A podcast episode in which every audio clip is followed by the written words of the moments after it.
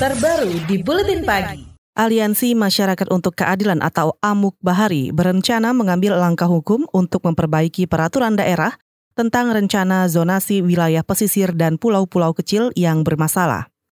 Sekretaris Jenderal Koalisi Rakyat untuk Keadilan Perikanan atau Kiara, Susan Herawati, yang juga tergabung dalam AMUK Bahari mengatakan akan mendalami aturan tentang pengelolaan wilayah pesisir dan pulau-pulau kecil sebagai pertimbangan penerbitan Perda Tata Ruang Pesisir. Selain mengawal yang 13, ada kemungkinan juga kita melakukan langkah hukum gitu. Tapi apakah itu judicial review atau membatalkan yang 21 ini ini masih dalam tahap diskusi gitu. Karena tentu butuh kekuatan yang lebih besar, tapi udah dibicarakan langkah hukum yang akan diambil. Anggota Amuk Bahari Susan Herawati juga menyebut saat ini 21 dari 34 provinsi telah menerbitkan Perda Tata Ruang Pesisir sementara 13 wilayah lainnya sedang merencanakan penerbitan perda itu. Hari ini, Amuk Bahari membuka posko pengaduan masyarakat terdampak penerapan perda tata ruang pesisir. Selain itu, aliansi juga membuka aduan kekhawatiran rencana penerapan perda itu. Penerapan perda tata ruang pesisir menurut warga pesisir di Palu, Sulawesi Tengah, Eliana membuat warga yang berada di sekitar pantai digusur dari tempat tinggalnya. Eliana menjelaskan usai digusur suaminya yang bermata pencarian sebagai nelayan harus bermukim di tenda saat musim ikan.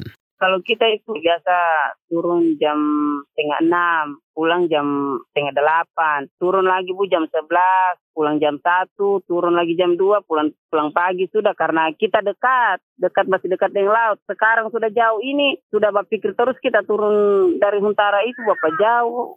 Masyarakat pesisir Palu, Sulawesi Tengah, Eliana, menambahkan sejumlah nelayan dan penjual ikan juga kehilangan pekerjaan pasca penerapan perda tata ruang pesisir. Meskipun kesulitan menyuarakan kehendaknya untuk kembali menempati tempat tinggal yang berada di wilayah pesisir, namun Eliana tetap bertekad mengadukan keluhannya kepada Aliansi Masyarakat untuk Keadilan Bahari. Perda tata ruang pesisir juga diberlakukan di Jawa Tengah. Dewan Perwakilan Rakyat Daerah atau DPRD Jawa Tengah mengklaim aturan yang telah disahkan itu mengutamakan kepentingan masyarakat yang berada di kawasan pesisir.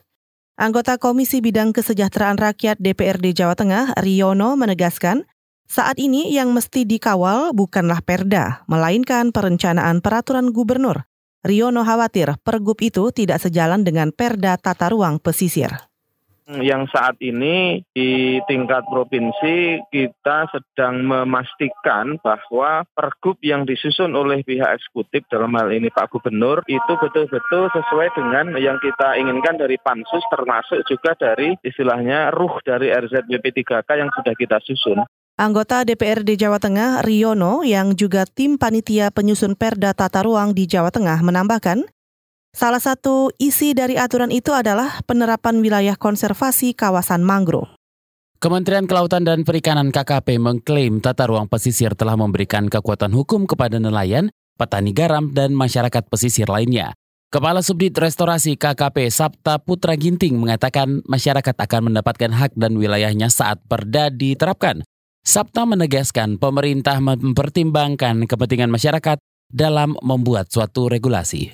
Nah kan kalau dia tidak ada rencana zonasi, jadi siapa yang kuat itu yang menguasai. Nelayan pasti akan tersingkir. Kalau ada satu pembangunan di wilayah pesisir, tidak ada rencana zonasinya, pasti akan tergusur nelayan. Nah, tapi kalau sudah ditetapkan dengan perda, berarti di wilayah yang diperuntukkan untuk nelayan, kalau di judicial review akan sulit bagi investasi. Jadi investasinya akan terganggu. Kepala Subdit Restorasi KKP Sabta Putra Ginting mengakui perda tata ruang pesisir tidak sempurna dan perlu evaluasi. Per, berkaitan dengan rencana dibukanya pengaduan masyarakat soal perda tata ruang pesisir, Sabta merespon positif langkah tersebut. Menurutnya, adanya laporan masyarakat maka akan memperkuat pelaksanaan maupun rencana penerapan perda di suatu daerah.